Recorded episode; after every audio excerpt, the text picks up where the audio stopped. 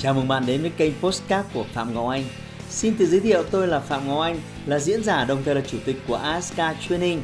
Tôi đã có gần 20 năm kinh nghiệm trong lĩnh vực đào tạo phát triển con người. Trong chuyên mục Postcard này, chúng ta sẽ cùng nhau trao đổi để cùng nhau kiến tạo thành công bền vững và xây dựng một cuộc sống hạnh phúc viên mãn.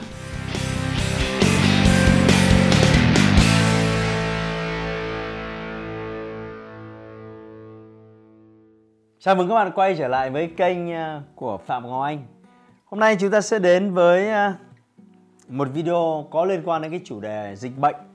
Nhưng chúng ta không nói về việc dịch bệnh làm thế nào, mà chúng ta nó nói về hậu quả của dịch bệnh.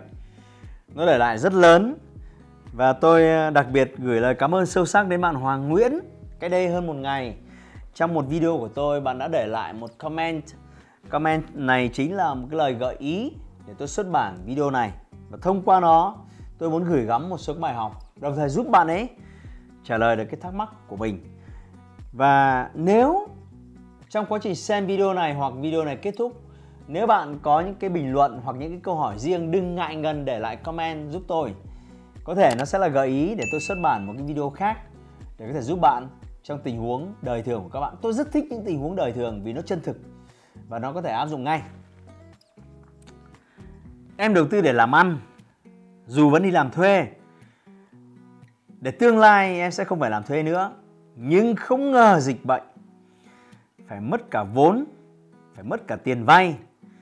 Và bây giờ là nợ ngân hàng gần 400 triệu. Anh có cách nào tư vấn giúp em? Tôi hiểu nỗi lòng của bạn. Ngày xưa tôi cũng đã từng như thế. Cách đây 2 tháng, khi cái dịch Covid bước vào thời cao điểm, mọi cái chỉ số sức khỏe của doanh nghiệp của tôi và những cái tổ chức tôi đầu tư, nó khác hoàn toàn với câu chuyện của tháng 12 năm 2019 khi tôi lập kế hoạch. Ờ, tôi cho rằng năm 2020 là cái năm rất tròn chính, là một cái năm mà mình phải bùng nổ là một cái năm mình phải tạo ra, dấu ấn là một cái năm mình phải tạo ra. Tôi lập những kế hoạch vô cùng hoành tráng. Tôi cùng với team của tôi tôi tổ chức sự kiện rất lớn để nói về mơ ước, mục đích. Nhưng mà rồi 3 tháng Covid khiến tôi quên hết những cái gì mà tôi đã lập tháng 12 và khi tôi đọc những cái bài phân tích của những cái nhà nghiên cứu thì họ có nói rằng là đây là một cái biến mà có đến 70 đến 100 năm nó mới xảy ra một lần. Chỉ có thứ mình không ngờ là mình đang súng sống ở giữa cái biến đấy. Thì tôi cho rằng là trong kinh doanh nó có rất nhiều loại rủi ro. Trong những chương trình tôi dạy về kinh doanh, tôi vẫn luôn dạy mọi người về việc là làm thế nào để quản trị rủi ro đặc biệt là khi nói về quản trị rủi ro thì có phân tích uh, SWOT là cái phân tích cơ bản về điểm mạnh điểm yếu rủi ro thuận lợi. Nhưng bên cạnh cái phân tích cơ bản đấy còn một cái phân tích rủi ro ở tầm vĩ mô. Đó là phân tích PEST. Khi nói đến các yếu tố có tính vĩ mô có tính toàn cầu như là chính trị như là nền kinh tế như là thể chế thay đổi như là thuế khóa thay đổi. Tôi lấy ví dụ cái ông ờ, một cái ông doanh nhân tỷ đô người thái. Ông bỏ ra mấy tỷ đô ông mua cái công ty nước giải khát sài gòn. Ông hy vọng rằng ông đưa cái công ty này sau một thời gian là chùm của việt nam và sau một thời gian nữa thì đi ra chùm của, của châu á rồi, ông ấy nhiều tỷ đô, tôi ngưỡng mộ ông ấy lắm. Nhưng mà rồi à, chỉ có mỗi một cái nghị định 100 thôi. Cấm bia, cấm rượu gì đấy. Vì dạo này nó nhiều tai nạn quá. Nhiều thằng vừa uống rượu vừa lái xe, nhiều tai nạn quá, bây giờ cấm. Duy mỗi cái nghị định 100 thôi.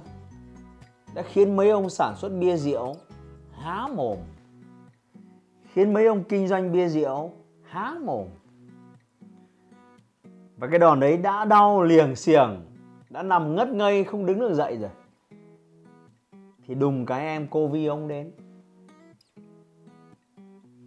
Không những là sức mua thấp và bây giờ cũng đóng vào nhà hàng đóng cửa nhà hàng tất cả những ông kinh doanh bia rượu.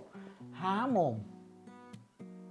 Bạn có biết là tết vào siêu thị người ta khuyến mại cái gì nhiều nhất không? Mua bia. Vì không có bán ở đâu?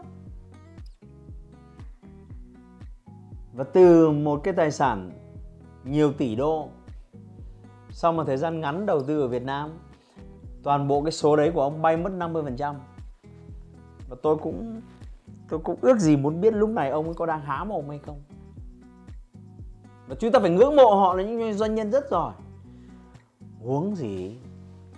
Tôi và bạn. Chúng ta nếu nói về kinh tế vĩ mô, nếu nói về toàn cầu, nếu nói về quốc gia, quốc tế, chúng ta vẫn còn non và xanh lắm. Thông điệp tôi muốn nói với bạn ở đây là hãy chấp nhận cái cách cuộc chơi nó đang diễn ra. Mình chỉ là một hạt cát trên sa mạc này. Gió đến là mình phải bay thôi. Mình không có sự lựa chọn. Hãy chấp nhận nó. Cuộc chơi là như vậy quay trở lại. How chúng ta học được gì? Chúng ta rút ra được gì? Chỉ vậy thôi. Rõ ràng nếu cơ hội này, nếu bạn làm cái đây 5 năm 7 năm, có khi bạn thắng to đấy. Nhưng bây giờ đứt chúng ta phải đối diện với việc này. Nợ thì cũng nợ rồi, mất thì cũng mất rồi. Chúng ta học được bài học gì? Tôi tin rằng ít nhất là sau 10 năm nữa khi bạn con cháu bạn lớn khôn đề huề một ngày nào đó bạn có thể ngồi kể lại chúng mày không biết ngày xưa ông á cái thời covid á, đã vượt qua nó như thế nào. Tôi nghĩ đấy là tin tích cực. Nên bạn cần phải đối diện. Những thứ cần phải làm bây giờ là đàm phán với ngân hàng là khoanh nợ cơ cấu lại nợ làm thế nào đó để giảm bớt gốc đi? Một món phải trả của bạn trước đây bao gồm cả lãi suất và cả một phần gốc, đúng không? Làm thế nào đó bây giờ xin chỉ trả lãi không thôi. Stop cái việc gốc đi.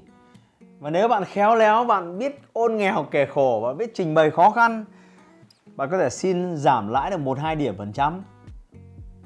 Tôi cho rằng cũng rất tích cực đấy là việc đầu tiên bạn cần làm.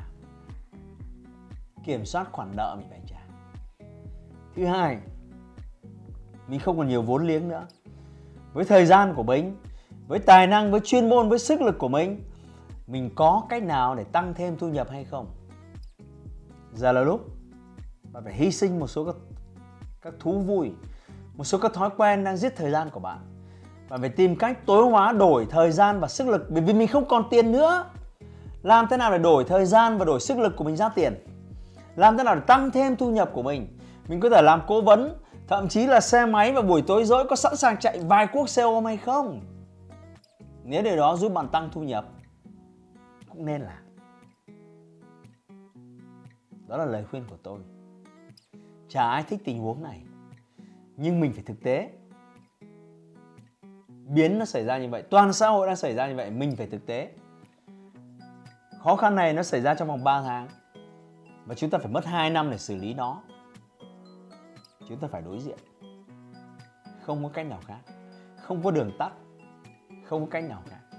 Nếu có, tôi tin chỉ có một số việc phi pháp, chúng ta không tiện nói ở đây. Còn chúng ta đang nói đến chiến lược đúng đắn. Chỉ có cách như vậy. Cơ cấu lại nợ. Giảm lãi, giảm gốc. Tìm các giải pháp tăng thu nhập thiết kế một chiến lược trong dài hạn. 12, 15 thậm chí là 2 năm. Để vượt qua nó. Và tôi tin rằng có rất nhiều người khác cũng đang gặp khó khăn như hiện tại. Chúng ta phải thức thời. Chúng ta phải nhìn thẳng vào thực tại. Đừng mơ mộng. Và đặc biệt nếu bạn là người đứng đầu một cái cỗ máy một cái tổ chức một cái đội nhóm nào đó thì năng lượng và sự tích cực của bạn rất quan trọng. Hãy tĩnh để dẫn dắt đội nhóm tổ chức và giải quyết vấn đề của bạn. Thật êm xuôi. Và sau cơn mưa, trời sẽ lại sáng thôi mà. Mưa mãi làm sao được. Hãy giữ vững niềm tin đó. Và lúc nào đó bạn cần tiết thêm năng lượng, tôi trân trọng mời bạn tham dự chương trình Wake Up của tôi. Tôi sẽ cung cấp cho bạn một giải pháp có tính toàn diện hơn. Cảm ơn bạn và nếu những anh chị khác có những vấn đề tương tự liên quan đến khó khăn thời Covid, có thể để lại bình luận của mình ở phía dưới với những khó khăn rất cụ thể. Doanh nghiệp thế nào, làm ăn ra sao? Tôi rất hy vọng được lựa chọn những cái tình huống rất thực tế để trở thành những bài học ở trong video tiếp theo. Hãy like và chia sẻ postcard này để nó có thể tiếp cận và giúp ích cho nhiều người hơn nữa.